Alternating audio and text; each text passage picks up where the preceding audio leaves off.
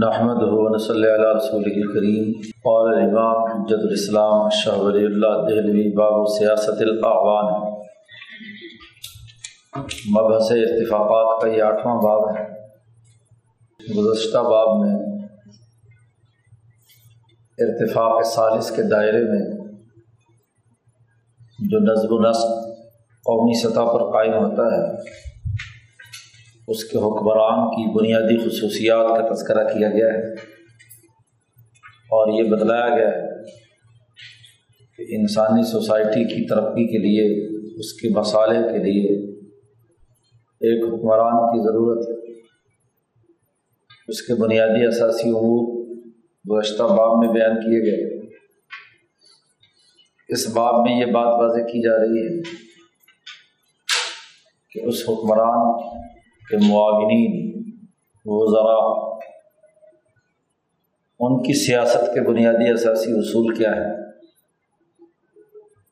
چونکہ شاہ صاحب تفصیلات میں اس لیے نہیں جاتے کہ اس کتاب کا دائرہ کار ایک مکمل نظام کے بنیادی اصولوں کا تعارف کرانا ہے، تو جو بنیادی اساسی اصول ہیں وہی صرف یہاں بیان کیے جاتے ہیں. شاہ صاحب نے یہاں یہ عنوان قائم کر کے یہ حقیقت واضح کی ہے کہ ملکی نظم و نسق کے لیے ایک اکیلا حکمران کافی نہیں ہے.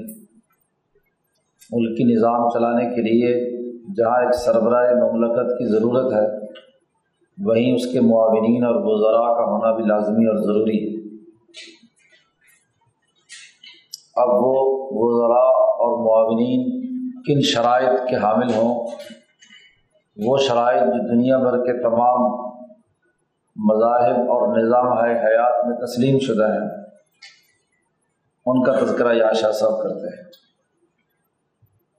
شاہ صاحب کہتے ہیں لما کان الملک لا یستطیع اقامت هذه المصالح كلها بنفسه، کہ جب حکمران تمام تر ملکی مصلحتوں کو اکیلا قائم نہیں کر سکتا، تو لازمی اور ضروری ہے کہ ان یکون له بازائی کل حاجت اعوان، ملکی ضروریات کے جتنے شعبے بنائے جائیں تو ہر ایک ضرورت اور حاجت کے لیے اس کے اعوان ہونے چاہیے، معاونین ہونے چاہیے.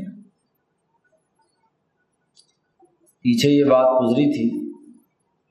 کہ کسی ملک کے نظم و نسق کے دو طریقے ہیں. ایک طریقہ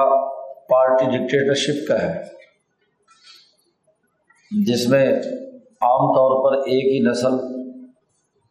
اور ایک ہی اسکول آف تھاٹ کے حاملین اپنی جماعتی طاقت کے بل بوتے پر نظم و نسق قائم کرتے ہیں. تو مولانا سندھی کہتے ہیں کہ اس باب میں اس قسم کی حکومت کے معاونین کا تذکرہ کیا جا رہا ہے، اس لیے کہ وہ سب کے سب اس جماعت اور پارٹی کے رکن ہیں، اور پارٹی ان کے لیے کچھ ذمہ داریاں طے کرتی ہے. تو اس کا تعین کہ کس فرد کی ذمہ داری کیا ہوگی، تو اس کا شعبہ جاتی نظام قائم کیا جانا ضروری ہے، اور اس شعبے کے لیے افراد کا تعین، اداروں کا تعین ہونا. تو یہاں جو شاہ صاحب نے سیاست الاعوان کا یہ باب قائم کیا ہے، یا ہر ضرورت کے لیے معاونین کا ذکر کیا ہے، تو یہ معاونین دراصل ایک ادارے کے طور پر، اپنے ایک شعبے کے طور پر، ایک دوسرے کے ساتھ جماعتی بنیادوں پر، تعاون کے اساس پر سربراہ مملکت یا جو بھی جسے صدر مقرر کیا گیا ہے اس کے ساتھ تعاون کریں گے. تو پارٹی نظام یا پارٹی ڈکٹیٹرشپ کے تحت جو نظام قائم ہوتا ہے اس کے معاونین کا یہاں پر ذکر ہے. جہاں فرد کی ڈکٹیٹرشپ ہوتی ہے وہاں کے معاملات الگ ہوتے ہیں، وہ اس کی خوشنودی تک وزیر وزیر رہتا ہے، اور بادشاہ سلامت کی فرد کی شخصی طاقت اور قوت وہ جب پسند نہیں کرتی، اس کی آمریت قائم ہوتی ہے، تو وہ چاہے جس کو چاہے وزیر بنا دے، جس کو چاہے نہ بنائے. وہ حقیقت میں تعاون کا نظام نہیں ہے، اور حقیقت میں وہ وزراء نہیں ہے، بلکہ اس شخصی فرد کے، عامل کے اعلی کار ذاتی مقاصد و اہداف کے لیے. جماعتی نظم و نسق کے اندر معاونین کی اور شعبہ جاتی تقسیم کی ضرورت ہے. شاہ صاحب نے اس کے لیے، یہ معاونین کے لیے یہ بنیادی شرط بیان کی ہے، وَمِن شَرْطِ الْأَعْوَانِ، اعوان بننے کے لیے، معاون بننے کے لیے شرائط میں سے ہے. پہلی شرط الامانہ، امانت دار. جو ذمہ داری سونپی جائے اس میں عہدے کا استعمال ہوگا یا مال کا استعمال ہوگا، تو دونوں میں اس کے اندر امانت اور دیانت داری کا عمل، یعنی اس طاقت اور قوت کو ذاتی مقاصد کے بجائے جماعتی اور اجتماعی طاقت کے لیے استعمال کرنے کا اس میں جذبہ ہو. یہ صلاحیت اور استعداد ہے تو وہ کسی شعبے کا معاون بن سکتا ہے، اس کا ممبر بن سکتا ہے. کسی ادارے، ادارتی نظام میں ایک شعبے کے لیے اس کے اوپر ذمہ داری عائد کی جا سکتی ہے. والقدرۃ علی اقامت ما امروا به، دوسری بنیادی شرط یہ ہے کہ اس کے ذمے جو کام لگایا جائے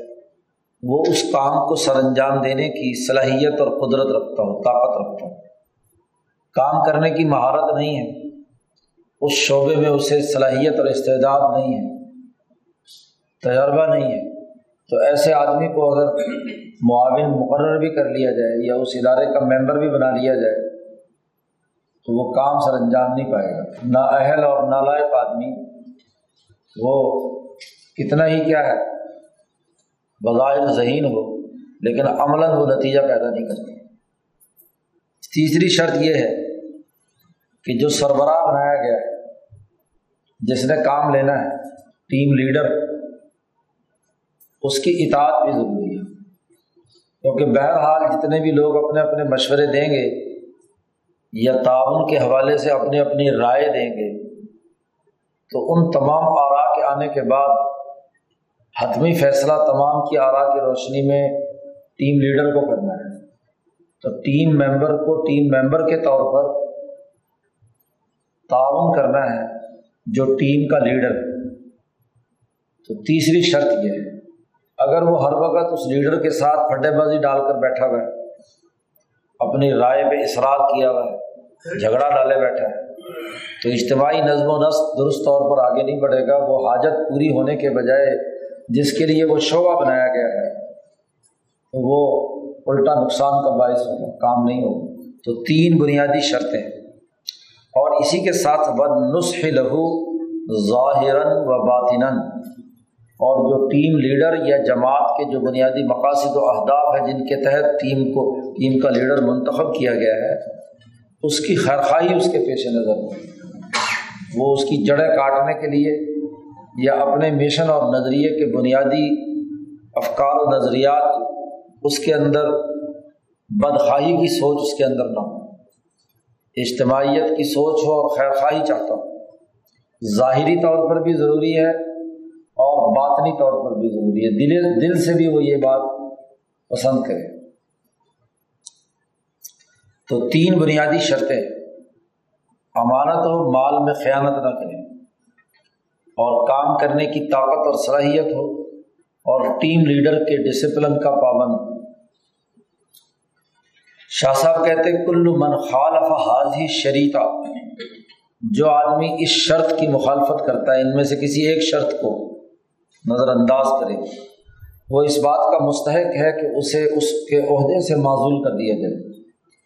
استحق العزل، اس کے لیے یہ ضروری ہے کہ اسے معزول کر دیا جائے.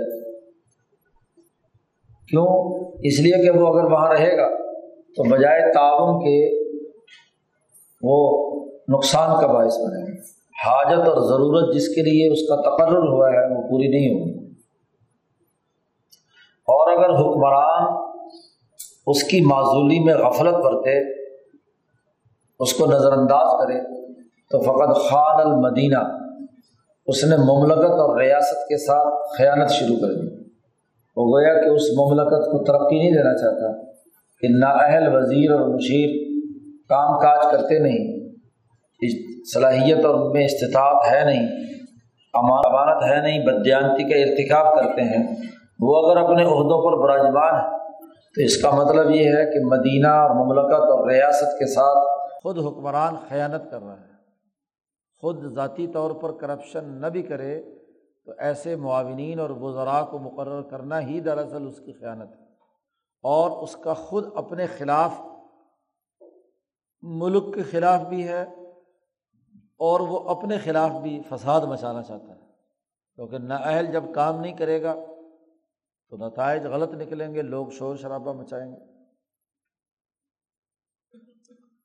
شاہ صاحب کہتے ہیں کہ ملکی نظم و نسق چلانے کے لیے جو وزیر اور معاون مقرر کیا جائے،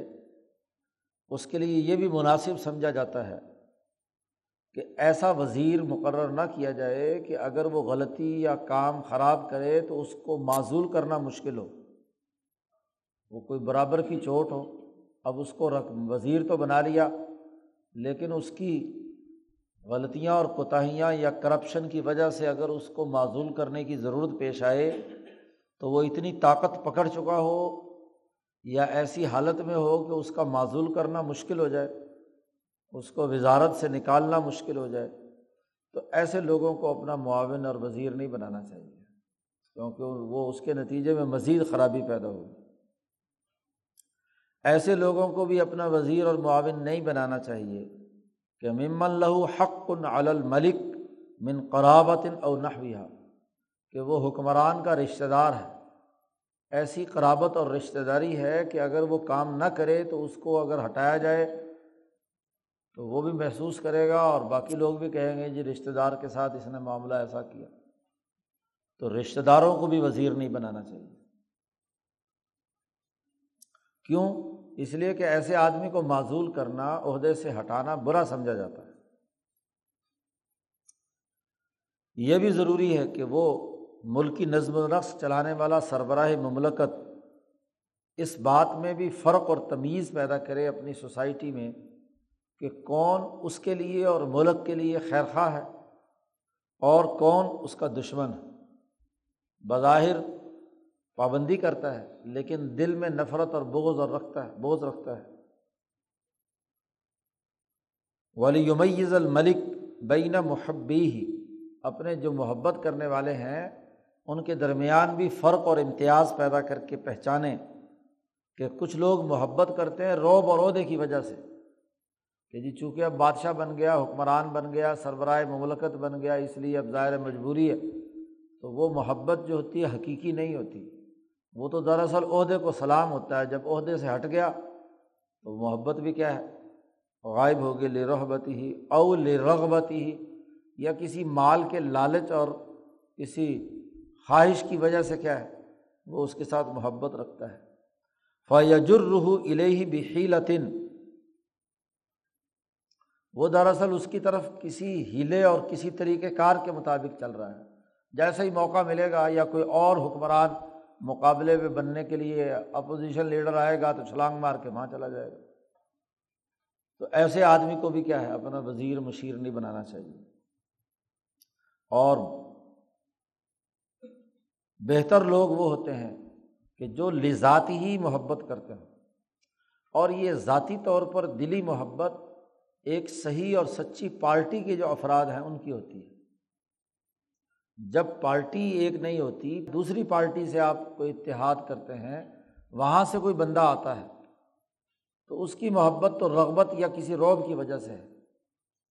لیکن جو پارٹی کے اندر کے داخلی نظام میں تربیتی مراحل سے گزر کر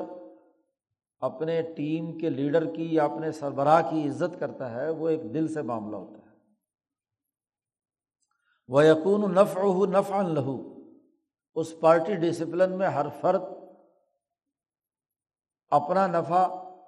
حکمران کا اور جماعت کا نفع اور ملک کا نفع سمجھتا ہے، اور ملک کے نفع کو اپنا نفع سمجھتا ہے۔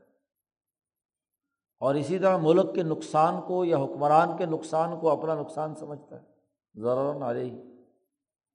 اس لیے ایسا محبت کرنے والا جو خیر خواہ ہو،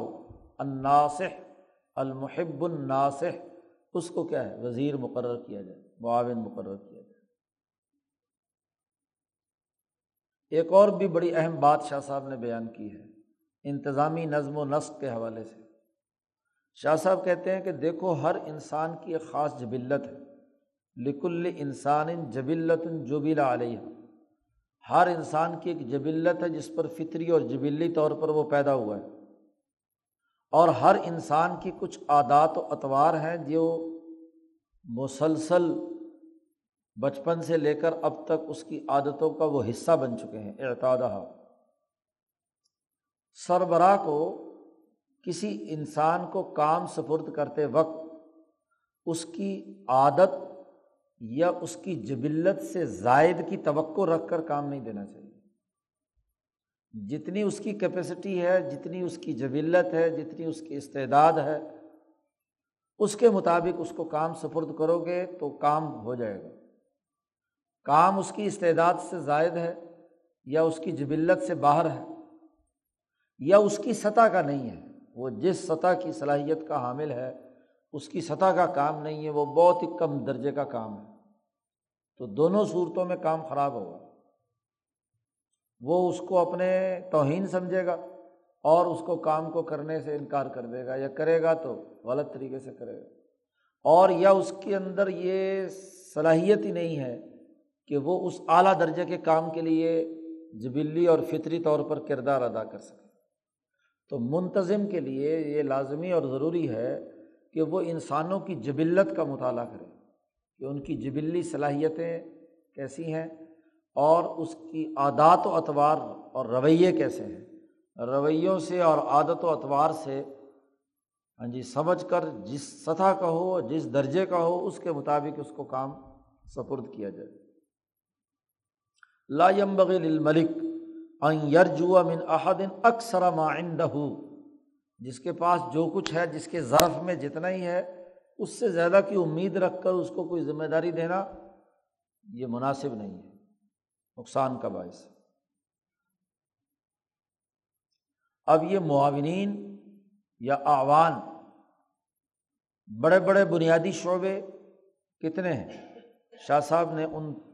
اعوان کا ایک بنیادی جو تقسیم کی ہے، سب سے پہلی تقسیم تو تین دائروں سے متعلق ہے کہ ایک ملکی ریاست اور نظم و نسق کے لیے سیکورٹی کی ضرورت ہے، نمبر ایک، انتظامی نظم و نسق چلانے والے مشینری کی ضرورت ہے، اور سوسائٹی میں پیدا ہونے والے سماجی، سیاسی، معاشی جتنی بھی لہریں ہیں، جتنے ابھار آ رہے ہیں، ان کا مطالعہ کر کے عقل و شعور کی بنیاد پر ایسا تھنک ٹینک یا پارلیمنٹ یا ایسا ادارہ کہ ان کو دیکھ کر وہ صحیح مشورہ دے کہ یہ کام سر انجام دینا اس وقت ضروری ہے، یہ سماجی ابھار پیدا ہو رہا ہے، یہ سیاسی ضرورت اور تقاضا ہے، یہ باہر سے دوسرے ممالک کی سیاست کا دائرہ یہ ہے، اور اس کا مقابلہ کرنے کے لیے ہمیں یہ حکمت عملی اپنانی ہے۔ شاہ صاحب نے ان کو ایک مثال سے بھی بات واضح کی ہے۔ شاہ صاحب کہتے ہیں اعوان جو ہیں، اما حفظۃ من شر المخالفین، یا تو سیکورٹی کے لوگ ہوں گے، محافظین ہوں گے جو تمام مخالفین داخلی ہوں یا خارجی، ان تمام مخالفین کے شر سے ریاست کو بچانا، چور، ڈاکو، قاتل، لٹیرے جو ملک کے اندر ہیں ان کے شر سے بچانا، یا باہر سے کوئی حملہ آور ہونا چاہتا ہے اور مخالف ہے اس ریاست کے، اس ملک کے، تو ان سے بچانے کے لیے کام کرنا پڑے گا۔ تو سیکورٹی کی ضرورت ہے، ایک بڑا اہم ترین بنیادی شعبہ ملک کی سیکورٹی کا ہے، اور ان کی مثال ایسے ہی ہے کہ جیسے انسان کے ایسے دو ہاتھ جو ہتھیاروں سے لیس ہوں اور بدن انسانی کی حفاظت کرتے ہوں۔ تو جسم کی، شاہ صاحب نے کہا شخص اصغر، اس جس یہ جسم بھی ایک ریاست ہے، اور اس ریاست کی حفاظت کے لیے یہ بازو بنیادی کردار ادا کرتے ہیں۔ اس کو کوئی داخلی طور پر نقصان پہنچائے تو اس کے مقابلے میں بھی، اور باہر سے بھی کوئی حملہ آور ہو تو اس کے مقابلے میں یہ ہاتھ کردار ادا کرتے ہیں۔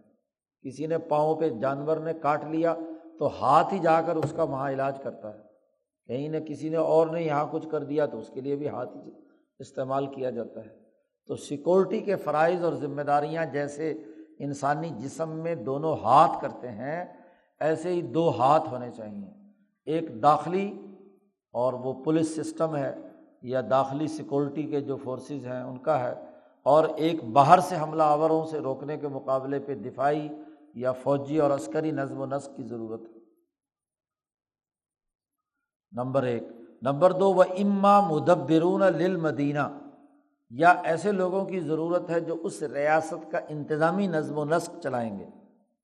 ان کی مثال ایسے ہی ہے جیسے انسان کی قوائے طبیعیہ، انسان کی طبعی قوتیں ہیں ہاں جی، جو پورے جسم کی ضروریات کو پورا کرنے کے لیے کردار ادا کر رہی ہیں۔ بھوک لگتی ہے تو قوائے طبیعیہ مطالبہ کرتی ہیں کہ کھانا چاہیے ہے، اور کھانے کے بندوبست کے لیے جسم کو اکساتی ہیں۔ پیاس لگ رہی ہے، دوسرے امور ہیں، تو وہ پورے نظم جسم کے نظم و نسق کے لیے کردار ادا کرتی ہیں۔ ایسے ہی جو اس ریاست کی انتظامیہ ہیں، مدبرون للمدینہ، جو تدبیر کرتے ہیں، اس کی ضروریات کو پورا کرنے کے لیے کام کرتے ہیں، ان کی ضرورت پیش آتی ہے۔ اور تیسری قسم یہ ضروری ہے کہ المشاورون للملک، کہ جو حکمران کو مشورہ دیں۔ ان کی مثال ایسی ہے جیسے انسانی جسم میں عقل کی اور حواس کی، آنکھیں دیکھتی ہیں، کان سنتے ہیں، ناک سے سونگا جاتا ہے، چیزوں کا ادراک کر کے انسانی دماغ میں جاتا ہے، اور عقل ان کا انالیسس کر کے تجزیہ کر کے بتلاتی ہے جسم کو کہ جو جس چیز کے قریب تم جا رہے ہو، جس کا تم مشاہدہ کر رہے ہو، یہ تمہارے لیے نقصان دہ ہے یا فائدہ مند ہے، اس کے مطابق انسان اقدام اقدامات کرتا ہے۔ یہ مشاورون ہیں، مشورہ دینے والے۔ تو جیسے عقل اور حواس انسان کے لیے تحلیل و تجزیے کا کام کرتے ہیں، ایسے ہی ایسے تھنک ٹینکس ہونے چاہیے جو سماج میں موجود جتنا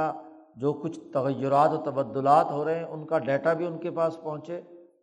گرد و پیش کے ممالک کے جو حالات ہیں وہ بھی ان کے پاس پہنچے، اور پھر وہ تحلیل و تجزیہ کر کے سربراہ مملکت کو دیں کہ وہ اس کی روشنی میں فیصلے کریں۔ یہ ضرورتیں ہیں، یہ تقاضے ہیں، اس کے مطابق یہ قانون سازی ہونی چاہیے، یہ ضابطے بننے چاہیے، یہ شعبہ جات بننے چاہیے، یہ امور سر انجام دینے چاہیے۔ اعوان کے لیے جو معاونین ان تین شعبوں کے ہوں گے بس، یا سیکورٹی کے، یا انتظامی نقطہ نظر سے نظم و نسق چلانے کے، اور یا مشورہ دینے والی مجلس شورا کہیں، پارلیمنٹ کہیں، نقبا کہیں، جو بھی۔ حکمران کے لیے یہ لازمی ہے، سربراہ مملکت کے لیے، کہ جن جن کو اعوان مقرر کرے روزانہ ان سے رپورٹ لے، کل یوم ما فیہم من الاخبار، ان کے پاس جتنی خبریں ہیں، جتنا انہوں نے ڈیٹا کام کیا ہے، جتنی پوری ریاست سے متعلق معاملات ہیں، ان کی خبریں حکمران کے پاس آنی چاہیے۔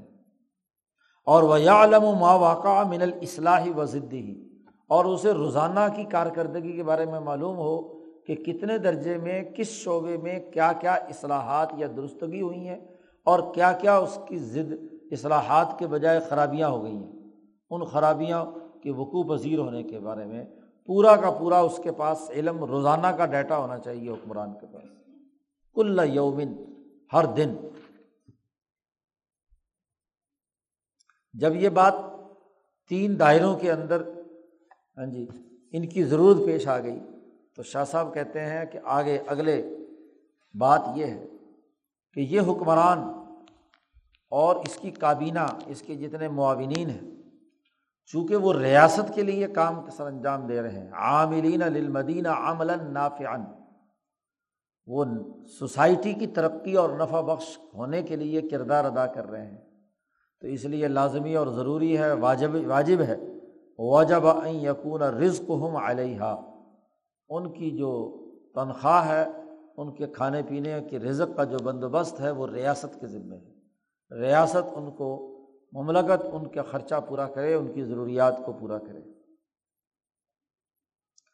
ولا بد ان یکون لجبایۃ العشور والخراج سنۃ عادلۃ، ملکی نظم و نسق چلانے کے لیے یہ بھی لازمی اور ضروری ہے کہ جو ٹیکس نافذ کیا جائے، العشور، عشر یا خراج، کل آمدن کا دسواں حصہ یا بیسواں حصہ، تو جو بھی مقرر کیا جائے اس کا ایک ایسا طریقہ کار ہو جو عدل و انصاف پر مبنی ہو۔ یہ نہ ہو کہ جو کچھ لوگ ہیں غریب لوگ ان کے اوپر ٹیکس زیادہ لگا دیا جائے اور جو مالدار ہیں ان کے اوپر ٹیکس کم رکھا جائے۔ سنت عادلۃ، متوازن ہو، عدل و انصاف کی بنیاد پر ٹیکس وصول کیے جائیں۔ لا تضر بہم، ان لوگوں کو جو اس ریاست میں بس رہے ہیں ان کو نقصان پہنچانے کے لیے نہ ہو۔ وقد کفت الحاجہ، اور ضرورت بھی پوری ہو جائے، یعنی اس انتظامیہ کے اخراجات کے لیے سربراہ مملکت اور اس کے وزراء اور مشیروں کے لیے جو اخراجات کا تعین ہونا ہے وہ کفایت کے درجے کا ہو، کفت الحاجہ، ضرورت پوری ہو، عیاشی کے لیے نہیں ہے، وہ لوگوں پر عدل کی بنیاد پر اس حوالے سے ہاں جی ان پر ٹیکس لگائے جائے۔ یہ بھی لازمی اور ضروری ہے ٹیکس کے لیے کہ لا ينبغي ان يضرب على كل احد وفي كل مال، قطعی طور پر یہ بات مناسب نہیں ہے کہ اس ریاست میں بسنے والے ہر آدمی پر ٹیکس لگایا جائے، اور نہ ہی یہ مناسب ہے کہ ہر مال پر ٹیکس لگایا جائے، نہ ہر انسان پر ہو اور نہ ہر مال پر ہو۔ شاہ صاحب نے یہاں واضح کیا کہ وَلِأَمْرٍ مَا أَجْمَعَتْ مُلُوكُ الْأُمَمْ مِن مَشَارِقِ الْأَرْضِ وَمَغَارِبِهَا، شاہ صاحب کہتے ہیں کہ اس پر تمام دنیا کے حکمرانوں کی آدم سے لے کر اب تک اجماع ہے، ملوک الامم، ہر قوم کے حکمرانوں اور بادشاہوں کی، مم مشارق الارض و مغاربہا، زمین کے تمام مشرقی علاقوں کے حکمران گزرے ہوں یا مغربی علاقوں کے حکمران گزرے ہوں، تمام بات تمام کا اس بات پر اتفاق انسانیت ہے کہ ٹیکس صرف مالدار سے لیا جائے گا۔ ٹیکسیشن کا بنیادی اساسی اجماعی اصول ہے، اجماع انسانیت کی بنیاد پر، وہ بادشاہ کسی مذہب، کسی سوچ، کسی نظریے، کسی خطے، کسی قوم، کسی علاقے کا، مغرب کا ہے یا مشرق کا ہے، شمال کا ہے یا جنوب کا ہے، انسانی تاریخ کا مطالعہ کرو تو ٹیکس کا جو بنیادی قانون اور ضابطہ ہے وہ یہی رہا ہے کہ ان تکون الجبایۃ من اہل الدثور والقناطیر المقنطرہ، دثور مالدار لوگ جن کے پاس بڑی کثرت سے مال ہے، زیادہ دولت ان کے پاس ہے، والقناطیر المقنطرہ، جن کے پاس سونے کے ڈھیر ہیں جی، ان لوگوں کے اوپر ٹیکس لگے گا۔ عام ہر انسان پر نہ ٹیکس ہوگا اور نہ ہر مال پر ٹیکس ہوگا، غریبوں پر تو سرے سے نہیں ہوگا۔ وَمِنَ الْأَمْوَالِ النَّامِیَہ، یا تو وہ جن کے پاس جدی پشتی یا محنت جدوجہد کسی بھی طریقے سے مال وافر میں ہے تو ان پر ٹیکس ہوگا، اور یا ٹیکس ہوگا من الاموال النامیہ، ایسے مال جن میں نشو و نما اور ترقی ہوتی ہے، خواہ وہ تجارت کے ذریعے سے ہو، زراعت کے ذریعے سے ہو یا صنعت کے ذریعے سے ہو، انہیں اموال النامیہ کہا جاتا ہے، جن میں بڑھوتری ہو رہی ہے، جیسے جانور ہیں ان کی نسل بڑھ رہی ہے، زراعت ہے، اس سے ایک گندم کا دانہ آپ نے بویا ستر دانے ایک بالی میں لگ گئے، تجارت ہے جس میں محنت سے انسان کمائی کرتا ہے، تو یہ ٹیکس تاجروں، صنعت کاروں اور اسی طریقے سے جو زراعت پیشہ لوگ ہیں ذمہ داروں ان کے اوپر لگے گا، کیونکہ ان کے پاس مال آیا ہے تو جتنا مال ایک سال میں انہوں نے کمایا ہے اس کا کچھ حصہ عشر یا خراج کی شکل میں ریاست کو اسے ادا کرنا ہے۔ اس سے ملکی نظم و نسق چلنا چاہیے، انہی پر ٹیکس لگایا جائے۔ فَإِنِ احْتُوجَ إِلَىٰ أَكْثَرَ مِن ذَٰلِكَ، اور اگر اس کے باوجود بھی ملک اور ریاست کو ضرورت ہو تو فعلی رؤوس الکاسبین، تو پھر جو دستکاری والے ہیں، یہ جو صنعت کار ہیں ہاں جی، ان کے اوپر پھر جا کر کہیں ٹیکس ہوگا۔ عام صارف اور باقی لوگوں پر کسی قسم کا کوئی ٹیکس نہیں ہوگا۔ یہ بنیادی اصول بیان کرنے کے بعد شاہ صاحب نے ایک اور بات بھی واضح کی کہ جو فوجی لشکر بنائے جائیں سیکورٹی کے لیے، فوج بنے گی، ظاہر ہے فوج ایک ادارہ ہے، اس کے پاس اسلحہ بھی ہے، اس کی ٹریننگ بھی ہے، اس کے پاس طاقت اور قوت بھی ہے، تو سربراہ مملکت کے لیے یہ بھی بڑا ضروری ہے کہ اپنے لشکروں کی سیاست بھی اختیار کرے، فوج کو اتنا طاقتور نہ ہونے دے کہ وہ اس حکمرانی کو ہڑپ کر جائے، اس کو ہاں جی اس کے خلاف شرارتیں شروع کر دے۔ اس نے ریاست کی حفاظت کے نام پر جو طاقت اکٹھی کی ہو وہ ریاست کے سربراہ یا ملکی نظم و نسق کے چلانے کے اندر خود ہی اتنی بڑی طاقتور بن جائے، ایسا نہیں۔ اور سیاست کا طریقہ کیا ہو، شاہ صاحب نے یہاں سیاست کا طریقہ بتلایا ایک ماہر سیاستدان کا، جیسے سائس، چونکہ سیاست جو ہے یہ لفظ ہاں جی نقص سے نکال کر کمال تک پہنچانے کے لیے لفظ سیاست استعمال ہوتا ہے، اور عربوں میں سیاست سے جب لفظ پہلے شروع زمانے میں بولا جاتا تھا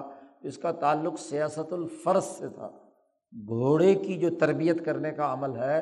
اس کو سیاست الفرس کہتے ہیں، اس لیے گھوڑے کا جو نگران یا گھوڑے کی تربیت دینے والا ہوتا ہے اس کو سائس کہتے ہیں، سائس الفرس، کہ وہ گھوڑے کی ریا طاقت اور قوت۔ اور فوجی نظم و نسق کے لیے گھوڑے کا سدھانا، فوجی مقاصد کے لیے گھوڑے کا استعمال کرنا، کیونکہ ہارس پاور ہی بنیاد بنتی تھی، طاقت کی بنیاد گھوڑے کی پاور تھی، اور گھوڑے کو سدھا کر جنگی حکمت عملی کے لیے استعمال کرنا یہ ہمیشہ سے لشکروں کی بنیاد رہا ہے۔ یہ لفظ وہاں سے آیا ہے۔ شاہ صاحب یہ کہتے ہیں کہ دیکھو یہ جو سیاست ہے یہ ایک ماہر، جو گھوڑے کی مثلاً مثال دے کر شاہ صاحب نے بات کی، جیسے وہ ریاضت گھوڑے کو کراتا ہے کہ گھوڑے کو اپنے اوپر سوار نہیں کرتا، گھوڑے پر سواری کرتا ہے، تو فوج پر سواری ہونی چاہیے، فوج کو اپنے اوپر سوار نہ ہونے دے۔ اس کے لیے شاہ صاحب نے کہا کہ جیسے فرس جو ہے گھوڑا، اس کی بہت ساری اقسام ہوتی ہیں۔ جب گھوڑا دوڑتا ہے تو عربوں نے چونکہ گھوڑوں پر بڑا کام کیا ہے، فوجی اور جنگی مہمات صحابہ اور تابعین کی ساری گھوڑوں کی پشت پر ہوئی، تو گھوڑوں کی نسلیں، گھوڑوں کے چلنے کے انداز، ہر ہر چال کے لیے سو سو الفاظ ہیں گھوڑوں کی دوڑ اور چلانے کے لیے۔ ان میں سے کچھ کا ذکر کیا، مثلاً ارقال، ہرولہ، عدو وغیرہ۔ تو یہ جو چلنے کی کئی اقسام ہیں، ایک گھوڑا، ایک نسل ایسی ہے جو چلنے میں اڑیل ہے، اب ضرورت ہے آپ کو کسی جگہ پر حملہ کرنے کے لیے جانے کی اور گھوڑا جو ہے وہ وہاں اڑ کے کھڑا ہو جائے، تو ظاہر ہے کہ ایسا ایسے گھوڑے کو کون سواری میں لے گا، تو جو ہاں جی شاہ سوار کے لیے تو ایسا گھوڑا ہے کہ جیسے ہی وہ چھلانگ لگا کے اس کے اوپر بیٹھے اور گھوڑا ہوا ہو جائے۔ ابو طلحہ کا گھوڑا غزوہ خندق کے موقع پہ نبی اکرم صلی اللہ علیہ وسلم نے اسے دیکھا، بڑا شاندار، بڑا عمدہ گھوڑا تھا ہاں جی، ماتھے پہ اس کے یہاں سفید نشان، حضور نے فرمایا گھوڑا وہ زبردست ہوتا ہے، اس کی چاروں پاؤں کے اوپر سفید نشان، حضور نے جیسے ہی دیکھا حضور نے چھلانگ لگائی اور اس کی پشت پر سوار ہوئے اور لگام جیسے ہاتھ سے پکڑی تو اس نے دوڑ لگا دی۔ جنگ غزوہ خندق کے موقع پر اکیلے حضور صلی اللہ علیہ وسلم اس گھوڑے پر چڑھ کر پورے مدینے کا راؤنڈ لگایا، اور جب واپس آئے ہیں اور جیسے گھوڑا آ کر رکا ہے حضور نے چھلانگ نیچے ماری تو ابو طلحہ سے کہا کہ انہ لبحر، یہ تو سمندر کی طرح دوڑتا ہے، سمندر ہے، ہوا ہو گیا۔ گھوڑے نے بھی وہ کام کیا اور سوار بھی حضور ہیں۔ پھر گھوڑے پر سوار ہوتے ہیں، اور جب یہ جتنے بھی حکمران طبقے ہیں ان کو یہ گھوڑے کی تربیت اور گھوڑے کی یہ جو آپ کے ہاں ہاں جی ہارس کے لیے یہاں ہوتا ہے نا یہ تربیت گاہ، تو یہ ہارس ہارس رائڈنگ جسے کہتے ہیں وہ سکھائی جاتی ہے، تو ایڈ جب لگائی جاتی ہے اس کی پیٹ پر تو ایڈ لگانے کے بھی طریقے ہیں، اس کی بھی بہت ساری اقسام ہیں۔ وجہ بے وجہ آپ اس کے ایڈ مارتے رہے تو وہ مارنا کوئی عقل مندی کی بات نہیں۔ کہاں کس وقت کہاں چوٹ لگانی ہے، چابک ہاں جی دکھانا ہے لگانا ہے، اس کی بھی بہت ساری اقسام ہیں۔ تو یہ سیاست کے مختلف طریقے ہیں سیاست الفرس کے۔ تو چلنے کی اقسام میں سے ارقال ایک چلنے کا ایک قسم ہے کہ وہ آہستہ آہستہ چل رہا ہے، تیز دوڑ رہا ہے، عدوین اور اس سے بھی زیادہ تیز دوڑتا ہے وغیرہ وغیرہ۔ اسی طریقے سے اس سائس الفرس کو یہ معلوم ہونا چاہیے والعادات الذمیمہ، گھوڑوں کی بری عادتیں کون کون سی ہوتی ہیں، کس وقت ہاں جی گھوڑا کون سی حرکت کرتا ہے، جس حرکت کو کیا ہے لگام ڈالنے کی ضرورت ہوتی ہے۔ من حرونتن کہ ایک دم چلتے چلتے جانا آپ نے ادھر ہے اور وہ جناب ادھر مڑ گیا دوسری طرف وغیرہ وغیرہ۔ تو ان عادات ذمیمہ کو معلوم کر کے جو گھوڑے کی سواری کرنے والا ہے وہ اس کی سیاست کرتے ہوئے ایسے موقع پہ اس کی اس عادت کو ختم کرنے کا کوئی نہ کوئی چابک رسید کر دیتا ہے، اور اس کو سیدھا رکھنے کے لیے بھی یہاں وہ کھوپے شوپے سے لگا دیتے ہیں کہ سیدھا ہی بس ادھر دیکھے ادھر ادھر وہ نظر نہ اس کی پڑے۔ ایسے ہی بالامور، وہ بنیادی امور جس سے گھوڑے کو تنبیہ کرنا مقصود ہے۔ چابک دکھانے سے کوئی گھوڑا سیدھا ہو جاتا ہے، کسی کو ہلکا سا لگانے سے ہوتا ہے، اور کسی کی چترول کیے بغیر کیا ہے وہ آگے نہیں چلتا۔ حضور صلی اللہ علیہ وسلم غزوہ تبوک سے واپس آ رہے ہیں تو ہاں جی جابر بن عبداللہ رضی اللہ تعالیٰ عنہ کی اونٹنی ہے، حضور کی اونٹنی جب چلتی تھی تو خوب دوڑتی تھی، آہستہ آہستہ قدم اٹھا کے مریل طریقے سے کیا ہے، نہ حضور خود چلتے تھے، خود چلتے بھی تھے تو اپنی پنجے کے بل چلتے تھے، ایڑی اوپر اور پنجے پر پریشر اور دباؤ، اور یہ چلنا جو ہے انسان کے لیے سب سے زیادہ سہولت والا ہوتا ہے، نہ ٹانگیں تھکتی ہیں نہ جسم تھکتا ہے، اور نہ ہی انسان کے اندر کسی قسم کی کمزوری ہوتی ہے۔ یہ جو ایڑیوں کے بل چلنا ہے، جیسے جیسے مصنوعی اور تصنع کے ساتھ کوئی مولوی اور پیر لوگ چلتے ہیں، یا اسی طریقے سے جاگیرداروں اور وڈیروں کا طریقہ ہوتا ہے یا متکبرین کا، یہ چلنا جو ہے کوئی چلنا نہیں ہے، تو پیٹ نکلا ہوا ہوتا ہے اور بڑی مصیبت سے چلتے بھی ہیں اور اس چلنے کا کوئی فائدہ بھی نہیں ہوتا۔ تو حضور کا دور چلنا بھی بڑا تیز ہوتا تھا، آپ جب بھی چلتے تھے تو کوئی برابر میں آپ کو پہنچ نہیں پاتا تھا۔ اسی طریقے سے گھوڑے کی سواری کرتے تھے یا اونٹ کی سواری کرتے تھے تو وہ بھی کیا ہے تیز چلتی تھی۔ تو غزوہ تبوک میں حضور صلی اللہ علیہ وسلم کی اونٹنی تیزی سے آ رہی تھی، اور آگے حضرت جابر پہلے روانہ ہوئے ہوئے تھے جو لوگ، ان میں جابر کی اونٹنی تھی تو بہت آہستہ آہستہ مریل مریل سے چل رہی تھی۔ تو حضرت کے پاس چابک تھا، جابر سے کہا تمہاری اونٹنی کو کیا ہے، کیوں یہ مریل سی چل رہی ہے؟ ایک لگایا چابک رسید کیا، جیسے ہی چابک لگا اس کو حضور کا تو وہ تو جناب ہوا ہو گئی، اور پھر حضور کی اونٹنی کے ساتھ مقابلے پہ ہاں جی دونوں دوڑ رہی ہیں۔ تو یعنی چابک کس وقت اور کہاں اور کس جگہ رسید کرنا ہے جس کے نتیجے میں وہ گھوڑا سیدھا چلے۔ تنبیہاً بلیغاً کالنقص والزجر والصوت، اس کی بھی کئی قسمیں ہیں۔ ایڑ لگانی ہے، زبان سے کچھ لفظ جملہ بولنا ہے، والصوت یا چابک رسید کرنا ہے۔ ثم یراقبہ، ضرورت ہوتی ہے کہ اس کی نگرانی رکھی جائے، ایک آدھ دفعہ کرنے سے کام نہیں ہوتا، گھوڑے کو مسلسل مشق کرائی جاتی ہے، تب جا کر وہ صحیح راستے پر آگے چلنے کی اس کے اندر صلاحیت پیدا ہوتی ہے۔ فکلما فعل ما لا یرتضیہ،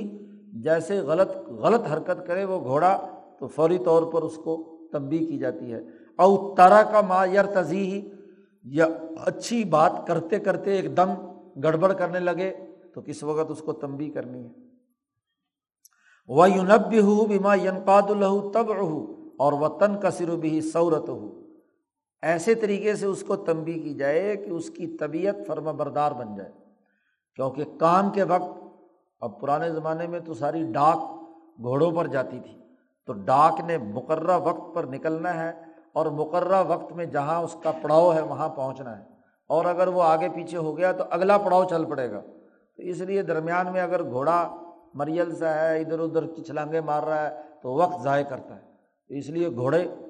تیار رکھے جاتے تھے ہاں جی، اور وہ اس کے مطابق، جیسے جہانگیر نکلا جب دلی سے لاہور آنے کے لیے، وہ جو لاہور کے حاکم نے غلط کام کیا تو وہ گھوڑے بدلتا ہوا آ رہا ہے، ہاں جی، ہر پڑاؤ پہ اس نے گھوڑا تیز وہاں سے دلی سے نکلا اگلے پڑاؤ پہ، تو چوبیس گھنٹے کیا ہاں جی سولہ اٹھارہ گھنٹے میں وہ لاہور پہنچ گیا، گھوڑے کی پشت پر نہ آرام کیا نہ لینا نہ دینا، اور سیدھا یہاں پہنچتا ہے اور آ کر اس حکمران کو پکڑتا ہے جس نے یہاں ظلم کا کام شروع کیا ہوا تھا، مشہور واقعہ ہے۔ تو کہتے ہیں کہ اس طریقے سے وہ گھوڑے کی تربیت کے لیے ادارے بنائے جاتے تھے، اور پھر یہ بھی ضروری ہے کہ اس کے سامنے یہ مقصد ہو اور یہ بتلایا جائے کہ بلا وجہ گھوڑے کو مارنا یا گھوڑے کو تشویش میں مبتلا کرنا یہ بھی غلط بات ہے۔ ایک صحیح راستے پر صحیح طریقے سے چل رہا ہے، بلا وجہ ایسے ہی لگام اس کی کھینچ دی یا اس کو کیا ہے کوئی لگا دیا تو یہ بھی نقصان کا باعث ہے۔ اس کو یہ معلوم ہونا چاہیے گھوڑے کو کہ کیوں یہ چابک رسید ہوا ہے، تاکہ آئندہ وہ غلطی دوبارہ نہ کرے۔ وَلْتَكُنْ سُورَةُ الْأَمْرِ الَّذِي يُلْقِيهِ إِلَيْهِ مُتَبَسِّلَةٌ فِي صَدْرِهِ مُنْعَقِدَةٌ فِي قَلْبِهِ، اس کو پتہ ہو کہ یہ جو جس غلط حرکت پر یہ اس کے ساتھ معاملہ ہوا ہے اور اس کو آئندہ یہ کام نہیں کرنا، یہ اس کے سینے میں اور دل کے اندر محفوظ ہو جائے کہ آئندہ وہ یہ حرکت نہیں کرے گا۔ وَالْقَفْ عَنِ الْمَحْرُوبِ، غلط بات سے روکنا یا اچھے کام کو کرنے کے لیے اسے یہ تنبیہ کرنا ضروری ہے۔ لا ينبغي ان يترك الرياضة، اس کی ریاضت کو بالکل نہ چھوڑے، ایک دفعہ کر لیا دو چار دن کر کے کہا جائے کہ جی نہیں، تو گھوڑے کو تو ہر وقت جانور ہے نا، اس کی ریاضت برقرار رہنی چاہیے، اس کی مشق روزانہ ہوتے رہنی چاہیے، ورنہ پھر دوبارہ کیا دوسرے راستے پہ چلا جائے گا۔ حتى يرى ان الطريقة المطلوبة، اتنی اس کی ریاضت اور مشق کرائی جائے، اتنا اس کو دوڑایا جائے اور اتنا اس کی ڈانٹ ڈپٹ اور ڈسپلن میں رکھا جائے کہ وہ بات اس کی اس کا خلق بن جائے، عادت بن جائے، دیدن بن جائے کہ اس کے بغیر وہ رہ ہی نہ سکے، اس طریقے سے اس کو تیار کر دیا جائے۔ وَسَارَ بِحَيْسُ، اور وہ اس طرح بن جائے کہ لَوْلَ الزَّاجِرُ لَمَا رَكَنَ إِلَىٰ خِلَافِهَا، اگر اس کو کوئی ڈانٹ ڈپٹ نہ کی جائے تو از خود ہاں جی تب بھی وہ سیدھے راستے پر چلے، اس کے اندر کسی قسم کی کوئی کوتاہی نہ ہو۔ شاہ صاحب کہتے ہیں جیسے گھوڑے کی سیاست ہوتی ہے، ایسے ہی جو سیکورٹی فورسز ہیں، فوج ہو یا پولیس، اس کو بھی اسی طریقے سے اس کے اوپر سواری کرنی ہے، اس کو سیکورٹی کے لیے سدھانا ہے، اس کو تربیت دینی ہے،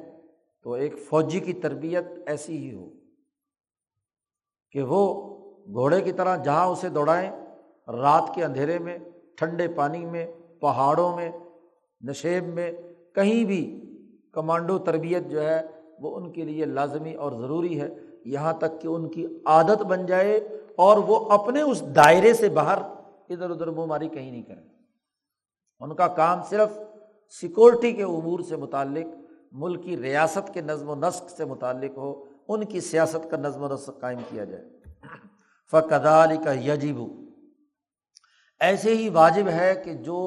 اس فوجی نظم و نسق کا سربراہ ہے، اور ظاہر ہے وہ سربراہ مملکت ہے، رائز الجنود، لشکروں کو تربیت دینے والا جو فرد ہے، وہ اس مطلوبہ طریقے کی اچھی طرح پہچان پیدا کرے کہ فعلاً و کفاً کس چیز سے انہیں روکنا ہے اور کون سا انہیں کام کرنا ہے، اس کام کے دائرے سے باہر وہ کسی قسم کی ادھر ادھر کی کام نہیں کریں گے۔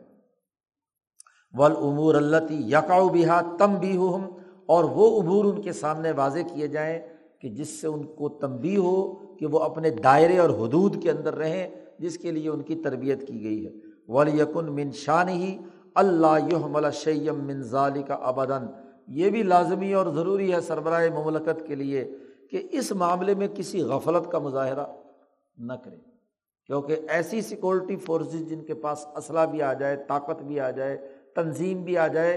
اور وہ اپنی طاقت کو کسی وقت اظہار کر کے ہاں جی سارا نظام ہی تلپٹ کر دیں، تو یہ ایسا مہلت ان کو نہیں دینی چاہیے۔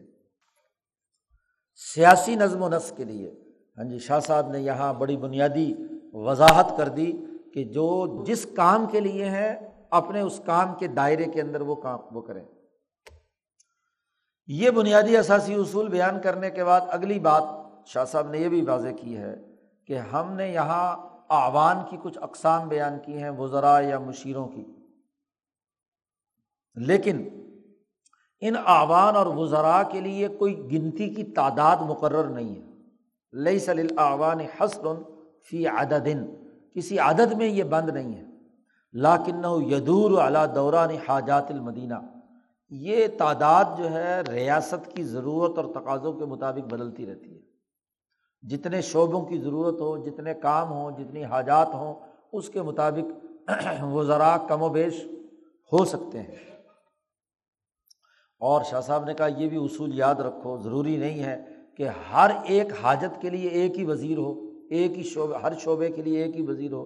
ربما تقع الحاجۃ الی اتخاذ عونین من حاجۃ، بعض ضرورتیں ایسی ہوتی ہیں، بعض شعبے ایسے ہوتے ہیں کہ اس کے لیے دو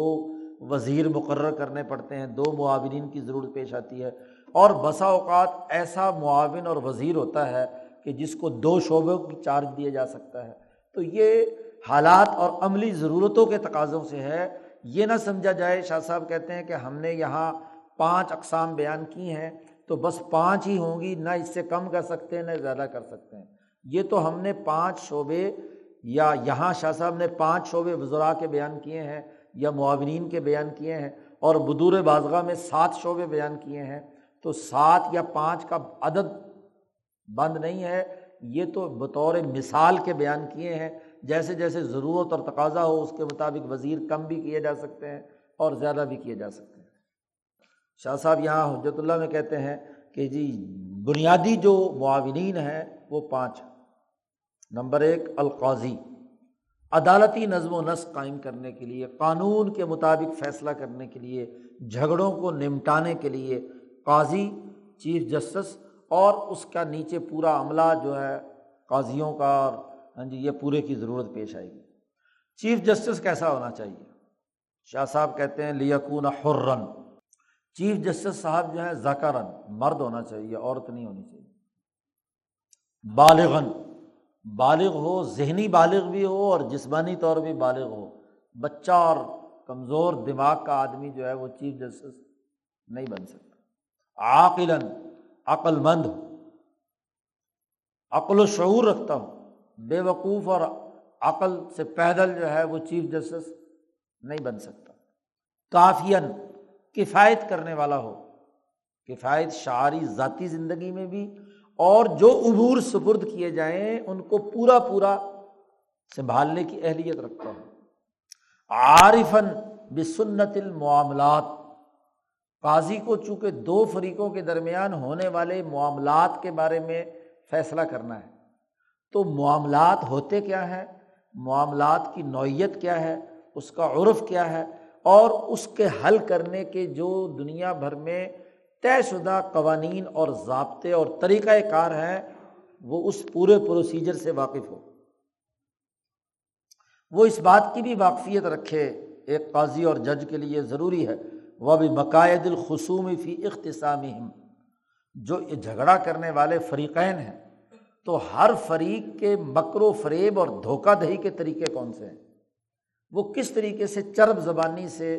اپنے حق میں دلائل دے کر جج کو کرنا چاہتا ہے، وہاں دھوکہ دینے کے کیا طریقے ہیں، مدعی کے کیا طریقہ واردات ہوتا ہے جو اپنے دعوے کے اندر اختیار کرتا ہے،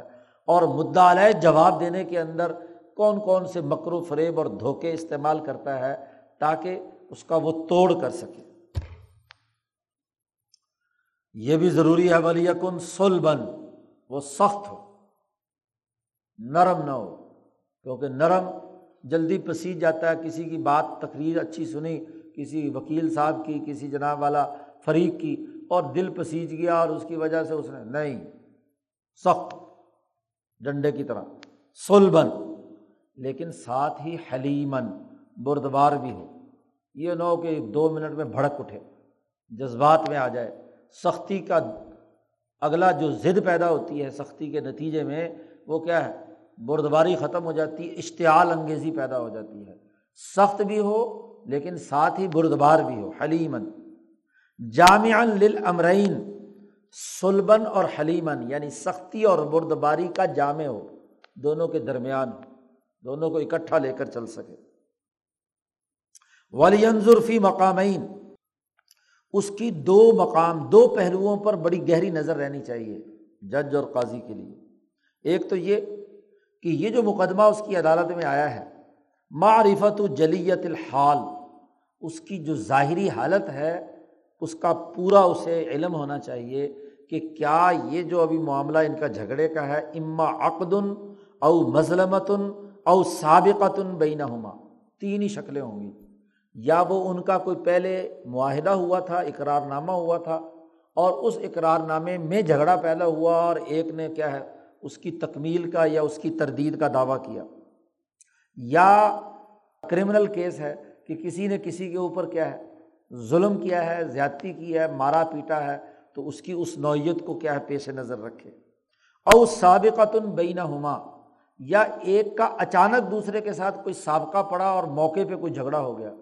یعنی کوئی طے شدہ حکمت عملی کے تحت کسی نے کسی کے اوپر جرم نہیں کیا، کوئی سابقہ پیش آ گیا جس کی وجہ سے، یا کوئی گزشتہ کوئی مسئلہ تھا اس مسئلے کی وجہ سے ان کے درمیان کوئی نوعیت پیدا ہو۔ تو ایک تو جو مقدمے کی نوعیت ہے اس کا پورا پورا ادراک اس کے سامنے ہونا چاہیے،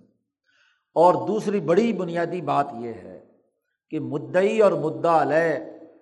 دعویٰ مدعی دعویٰ کرتا ہے تو دعوے کے لمبی چوڑی کہانی اس نے جو بھی کچھ بیان کی ہے وہ آخر میں دو ٹوک بنیادوں پر بتائے کہ وہ چاہتا کیا ہے۔ جب تک وہ یہ نہیں بتلاتا کہ اسے دوسرے فریق سے یہ مطالبہ یہ مطالبہ کرنا ہے، یہ مجھے چاہیے ہے، اس وقت تک کیس آگے نہیں بڑھ سکتا۔ اسی طریقے سے جو دعویٰ جواب دعویٰ دینے والا ہے وہ بھی متعین طور پر یہ بات واضح کرے کہ وہ دوسرے کے معاملے میں جو کچھ اس نے مطالبہ کیا ہے وہ اس کو دینا چاہتا ہے یا نہیں دینا چاہتا۔ کہانی لمبی چوڑی تو جتنی مرضی دعوے کا پیٹ بھرنے کے لیے لکھ دے اور جواب دعوے کا پیٹ بھرنے کے لیے بھی وہ سب کچھ لکھ دے، لیکن دو ٹوک الفاظ میں آپ چاہتے کیا ہیں اور دوسرے سے پوچھا جائے کہ آپ کیا چاہتے ہیں۔ یرید کل واحد من صاحبہ ای الارادتین، ان میں سے کون کا کیا ارادہ ہے، کیا چاہتا ہے وہ، اور پھر قاضی صاحب جج صاحب فیصلہ کریں کہ اس پورے معاملے اور واقعے کے زمان معاملے میں کس کی بات یا کس کا کس کی چاہت، ہاں جی، جو اس کو مطلوب ہے وہ واقعتاً صحیح ہے، اور کون سی کے قابل ترجیح ہے اور کون سی غلط ہے۔ اس کو دو ٹوک بات کرنی ہے، گول مول نہیں بات کرنی ایسی گول مول کہ وہ بھی اپنا مطلب نکال لے وہ بھی اپنا مطلب نکال لے۔ تو پھر قاضی کیا ہوا؟ اس کا مطلب یہ کہ وہاں پر جج بک گیا اور اس نے ہاں جی دونوں گھروں کو راضی کرنے کے لیے گول مول فیصلہ جاری کر دیا۔ دو ٹوک ان سے مطالبہ پوچھے کہ تم چاہتے کیا ہو، اور اس کے مطابق کسی ایک کے ظاہر ہے کہ حق میں ہوگا اور ایک کے خلاف میں ہوگا۔ وَلْيَنْظُرْ فِي وَجْهِ الْمَعْرِفَةِ، اور پھر قاضی صاحب اس پر بھی گہری نظر رکھیں کہ یہ جو بات بیان کی جا رہی ہے، یہ جو ارادہ کر رہا ہے، اس کے لیے جو دلائل بیان کر رہا ہے یا گواہ اس کے پاس ہے وغیرہ وغیرہ وہ کیا ہیں۔ فَهُنَالِكَ حُجَّةٌ لا یریب فیہا الناس، کیا اس کے پاس ایسی حجت اور دلیل ہے، ایسے شواہد ہیں کہ جو لوگوں کو ہاں جی لوگ بھی اس میں شک نہ کریں، تبھی انصاف شمار ہوگا نا۔ یہ نہ ہو کہ لوگ تو اس کو فراڈیا سمجھتے ہیں، گواہ کو بھی فراڈیا سمجھتے ہیں، اور جج صاحب اس کو کیا ہے حجت بنا کر اس کی بنیاد پر فیصلہ کریں۔ انصاف وہ ہے جو ان لوگوں کو انصاف ہوتا ہوا نظر آئے، لوگوں کو شک نہ ہو۔ تقتضی حکم الصراح، اور ایسی حجت اور دلیل ہو جو واضح اور دو ٹوک حکم اور آرڈر دینے کا تقاضا کرتی ہو، اس کے مطابق فیصلہ ہو۔ اور وہ حجت لیس بذاکا، اور وہ دلیل جو کسی فریق نے بھی دی ہے یا اس کے وکیل نے دی ہے اس کی بھی حقیقی نوعیت واضح کی جائے کہ یہ کوئی حیثیت نہیں رکھتی، یہ بودی دلیل ہے، اس کے پیچھے کوئی بنیاد نہیں ہے۔ تو دلائل کے درمیان، حجتوں کے درمیان، شواہد کے درمیان فرق و امتیاز پیدا کرنے کی صلاحیت اور استعداد جج صاحب کو ہے تو صحیح فیصلہ کرے گا ورنہ نہیں۔ اور وہ حجت تقتضی حکمًا دون الحکم الاول، وہ حجت کچھ نہیں ہے، وہ کسی اور حکم کا تقاضا کرتی ہے جو پہلے والی حجت کا مقابلہ نہیں کر سکتی۔ تو دونوں کے درمیان فرق و امتیاز پیدا کرنے کی یہ بنیادی اساسی امور ہے۔ یہ وہ اصول ہیں عدلیہ کے، ججز کے، جو دنیا بھر کے تمام مذاہب، تمام نظاموں، تمام ہاں جی اسکول آف تھاٹ میں طے شدہ ہے۔ اس کے علاوہ جو بھی جج مقرر یا انصاف کے نام پر جو بھی کچھ ہوگا وہ جھوٹ اور فراڈ ہوگا. نمبر ایک. نمبر دو امیر الغزاة، فوجی سفسفہ سالار، چیف آرمی سٹاف کر لو، جو بھی آپ نام رکھو اس کا امیر الغزاة، جو پوری سیکورٹی کو کی ذمہ داریوں کو سر انجام دے. وَلِيَكُنْ مِنْ شَانِهِ، اس کے لیے ضروری ہے معرفت عدت الحرب، جنگی حکمت عملی بنانے، جنگی ساز و سامان اکٹھا کرنے، اس کے استعمال کرنے کے تمام طریقوں سے وہ واقف ہو. وتعریف الابطال والشجعان، اور اپنے فوجی سپاہیوں اور جوانوں اور بہادروں اور دلیروں کو ایک جگہ پر منظم کر کے ان کا مورال بلند کر کے ان کو ملکی ریاست اور طاقت کے لیے استعمال کرنے کی اس کے اندر صلاحیت اور استطاعت. اس کو یہ بات بھی معلوم ہونی چاہیے کہ ہر فوجی سپاہی کی، ہر بریگیڈیئر اور جرنیل کی، ہر کمانڈر کی استطاعت حقیقت میں کیا ہے. پورا ڈیٹا، پوری فوج اس کی ہتھیلی پر ہو، سارا اس کے سامنے منظرنامہ ہو کہ کس فوجی، کس جی افسر، کس فرد کی کیا صلاحیت اور استعداد ہے، کس سے کہاں کام لیا جانا مناسب اور ضروری ہے. وَكَيْفِيَةِ تَعْبِيَةِ الْجُيُوشِ، لشکروں کو اکٹھا کرنے اور لشکروں کو تیار کرنے کی صحیح طریقۂ کار اور کیفیت کیا ہے. فوجی ٹریننگ سے لے کر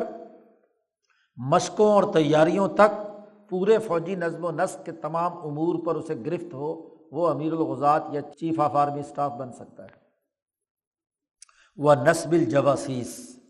امیر الغزاة کے لیے، فوجی سربراہ کے لیے ضروری بھی ہے کہ اس کے پاس جواسیس، جاسوسی کا نظام ہونا چاہیے، ملٹری انٹیلیجنس ہونی چاہیے. والخبرہ، خبر بھی لائے، خبری رپورٹر جو اس کے پاس ہو، اور جاسوسی کا نظام ہونا چاہیے. بمقاعد الخصوم، جو ملک کے داخلی دشمن ہے اور ملک کے خارجی دشمن ہے، ان کے مکر و فریب کی پل پل کی خبر فوجی سربراہ کے پاس ہونی چاہیے. ملک کے اندر اگر کوئی چور، ڈاکو، کرپٹ، لٹیرے ریاست کو نقصان پہنچانے والے ہیں، ان کی جاسوسی کا پورا نظام بھی کیا ہے، اس تک جانا چاہیے. اور اگر کسی اور ریاست سے مقابلہ ہے تو وہاں کی جاسوسی کا بھی پورا نظام اس کے پاس ہونا چاہیے، اور اس کے مطابق وہ جنگی حکمت عملی اور سیکورٹی کے تمام امور کو سر انجام دینے کے لیے کام کرے. دو ہو گئے. تیسرا جو ہے وہ سائس المدینہ، ریاست کا نظم و نسق قائم کرنے والی انتظامیہ، اس کا سربراہ، سربراہ مملکت کے نیچے کیا ہے، وزیر اعظم کہہ لو، جو بھی ہاں جی اس کا عنوان دے لو، اس کے لیے ضروری ہے. پرانے زمانے میں وزیر اعظم ہی ہوتا تھا سائس المدینہ. وَلْيَكُنْ مُجَرِّبًا، تجربہ کار ہونا چاہیے، انتظامی امور سر انجام دینے کا، پبلک مینجمنٹ، ہاں جی ریاستی نظم و نسق قائم کرنے کی انتظامی جو سول تقاضے ہیں، سول سوسائٹی کے امور ہیں، ہاں جی اپنا سولائزیشن کے بنیادی امور ہیں، ان میں بڑا تجربہ کار ہو، لوگوں کی نفسیات جانتا ہو، ان کو اکٹھا کرنے، ساتھ لے کر چلنے، ہاں جی انتظامی امور کو سر انجام دینے، پبلک مینجمنٹ کے امور جانتا ہو. وہ جانتا ہو کہ کسی ریاست کے اندر اصلاح یا درستگی کے بنیادی امور کیا ہیں اور فساد کن چیزوں سے پیدا ہوتا ہے. تو انتظامیہ کا کام ہے لا اینڈ آرڈر قائم کرنا، امن و امان کو یقینی بنانا، جھگڑوں اور لڑائیوں کو کیا ہے کم سے کم کرنا، اور جو ضرورت ہے ملک کی، ریاست کی ضرورت کے انتظامی امور ہیں وہ ان کو کنٹرول کرے. اس کے لیے بھی یہ ضروری ہے کہ صلباً حلیماً، سخت بھی ہو منتظم اور بردبار بھی ہو، جی دونوں چیزیں، اور دونوں کے درمیان ہاں جی اعتدال کی کیفیت اس کے اندر ہو، نہ ہی اتنا سخت ہو کہ اشتعال میں آ جائے، اور نہ ہی بردباری اتنی بڑی ہوئی ہو کہ سختی اس کی ختم ہو جائے. اس کے درمیان بیلنس قائم کرنے کی اہلیت اور صلاحیت ہو اس میں. وَلِيَكُنْ مِنْ قَوْمٍ لَا يَسْكُتُونَ إِذَا رَأَوْا خِلَافَ مَا يَرْتَضُونَهُ، ہونا ایسی قوم سے ہونا چاہیے کہ وہ قوم، وہ جماعت، لا یسکتون، وہ خاموش نہیں رہتی جب وہ اپنے پسندیدہ امور کے خلاف دیکھتی ہے. کیونکہ وہی منتظم اچھا ہوتا ہے کہ جو عوام کے پیچھے نہ چلے، ملک اور ریاست کی ضرورت اور تقاضے کے مطابق فیصلہ کرنے کی اہلیت اور صلاحیت ہو، کیونکہ لوگوں کو اس کو اس نے اجتماع کو اپنے پیچھے لے کر چلنا ہے، نہ یہ کہ ان کے پیچھے چلے۔ اس سے تو پھر کیا ہوگا، اس کا سارے چور مافیا یا اس طرح کے جو فساد پیدا کرنے والے ہیں وہ ان کے پیچھے لائی لگ بن جائے گا، ان کا ایجنٹ بن جائے گا۔ اور ولیتخذ، ایسے منتظم اور وزیر اعظم کے لیے یہ بھی ضروری ہے کہ جتنی بھی اس ریاست کے اندر اقوام بستی ہیں، ہر قوم کا ایک نمائندہ منتخب اس کے ساتھ تعاون کرے، ہر قوم میں ایک نقیب بنا لے، ذمہ دار بنا لے، اس قوم سے جتنی بھی ڈیلنگ ہو وہ وہ نقیب کرے، براہ راست کرنے کے بجائے اس کا ایک سسٹم بنائے، اوپر سے نیچے تک قوم کا ایک نمائندہ بنائے۔ لکل قوم نقیبا منہم، وہ نقیب بھی ہو، ان کا نمائندہ بھی ہو، اور عارفاً باخبارہم، ان کی خبروں اور ان کے حالات سے بھی وہ واقف ہو، کیونکہ جس قوم اور برادری سے آپ کو واسطہ ہے، اس قوم اور برادری کا ہی بندہ اپنی قوم کی نفسیات سے زیادہ واقف ہو سکتا ہے، اور وہی ان کے مسائل صحیح طریقے سے منتظم کے سامنے بیان کر کے ان کے حل کرنے کا طریقہ کار ہاں جی واضح کر سکتا ہے۔ ینتظم بھی امرہم، اس ایک فرد نقیب کے ذریعے سے، ہر قوم کے سربراہ کے ذریعے سے ان کا نظم و نسق قائم کیا جائے۔ اور وَيُؤَاخِذُهُ بِمَا عِنْدَهُمْ، اور اگر ان میں کوئی غفلت یا ملکی ریاست کے خلاف کام کرنے والے لوگ ہیں تو وہ بھی اسی نمائندے کے ذریعے سے کیا ہے اسے کیا جائے۔ تین ہو گئے۔ سائس المدینہ، شاہ صاحب نے وہاں بدور بازغہ میں اس کے لیے لفظ استعمال کیا شہر یاریت، جی اس کے لیے شہر یار کا لفظ استعمال کیا ہے، یہاں سائس المدینہ کا لفظ استعمال کیا ہے۔ نمبر چار والعامل، جی ٹیکس اکٹھا کرنے والا وزیر خزانہ صاحب بھی ہونا چاہیے، اس کے بغیر بھی ملکی ریاست کا نظم و نسق نہیں چل سکتا۔ اس کے لیے پرانے زمانے میں لفظ استعمال کیا جاتا تھا عامل، چونکہ قرآن پاک نے اس کے لیے یہ لفظ استعمال کیا والعاملین علیہا۔ ولیکن عارفاً، وہ وزیر خزانہ ایسا ہونا چاہیے کہ اس کو پتہ ہونا چاہیے بکیفیتی جبایت الاموال، لوگوں کے مال سے ٹیکس کیسے وصول کرنا ہے، اور نہ صرف ٹیکس وصول کرنا اس کی ذمہ داری ہے، بلکہ جو سوسائٹی کے غریب اور پسماندہ یا مستحق طبقات ہیں تو ان کے لیے مالیاتی سہولتیں پیدا کر کے ان کی غربت کو دور کرنے کا کیا اقدام کرنا ہے۔ محض دو ایک ہی کام نہیں، خرچ کہاں اور کیسے ہونا ہے، اور اس میں کفایت شاری کیسے ہونی ہے، اور آمدن کہاں سے آئے گی، تو آمد و خرچ دونوں کا عمل کرنے کی اس کے اندر اہلیت اور صلاحیت تو ظاہر ہے۔ اس کے لیے حساب کتاب کی، معاشی امور کو سمجھنے کی، ملکی جو ضروریات اور تقاضے ہیں ان کو سمجھنے کی اس کے اندر صلاحیت اور استعداد ہونی چاہیے۔ وزیر مال، چار شعبے تو یہ ہو گئے۔ پانچواں اور آخری شعبہ ایک وکیل کی بھی ضرورت ہے۔ یہاں وکیل سے مراد ہے سربراہ مملکت کا وکیل، یعنی اس کا سیکرٹری سمجھ لو، اس زمانے میں جو پرسنل سیکرٹری ہے اس کا وہ، تاکہ چونکہ حکمران ہمہ وقت اپنا پورا کام ریاست کے لیے سر انجام دے رہا ہے،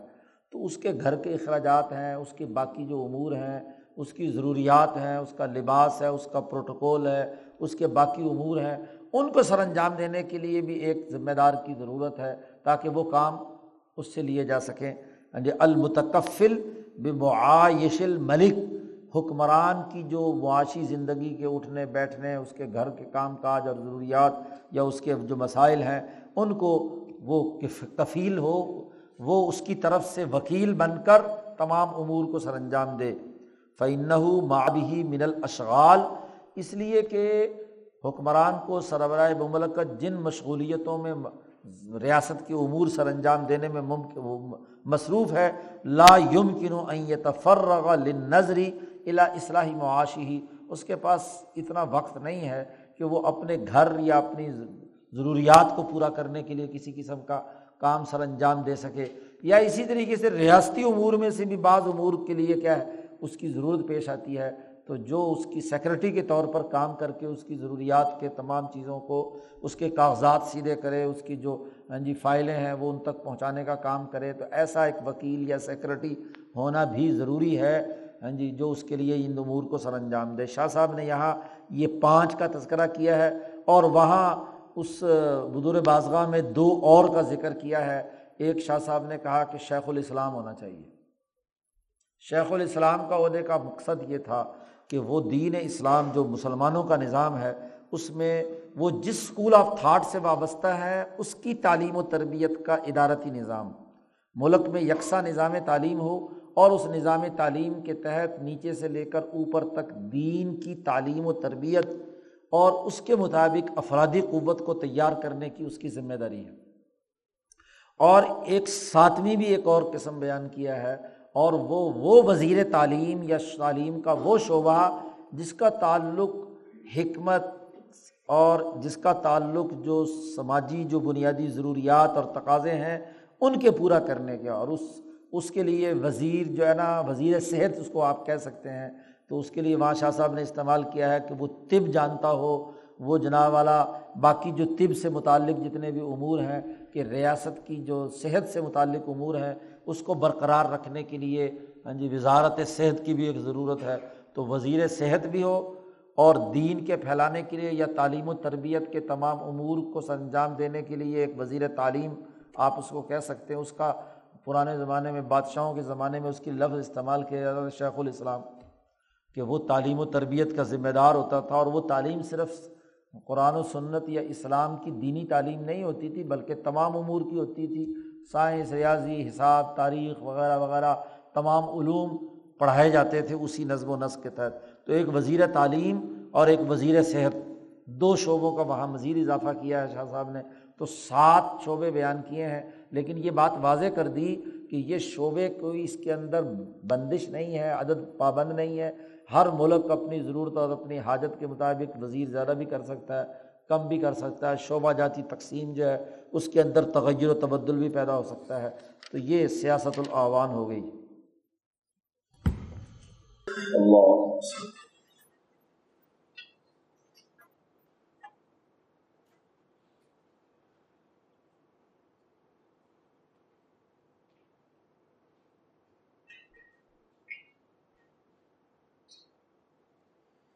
Thank you.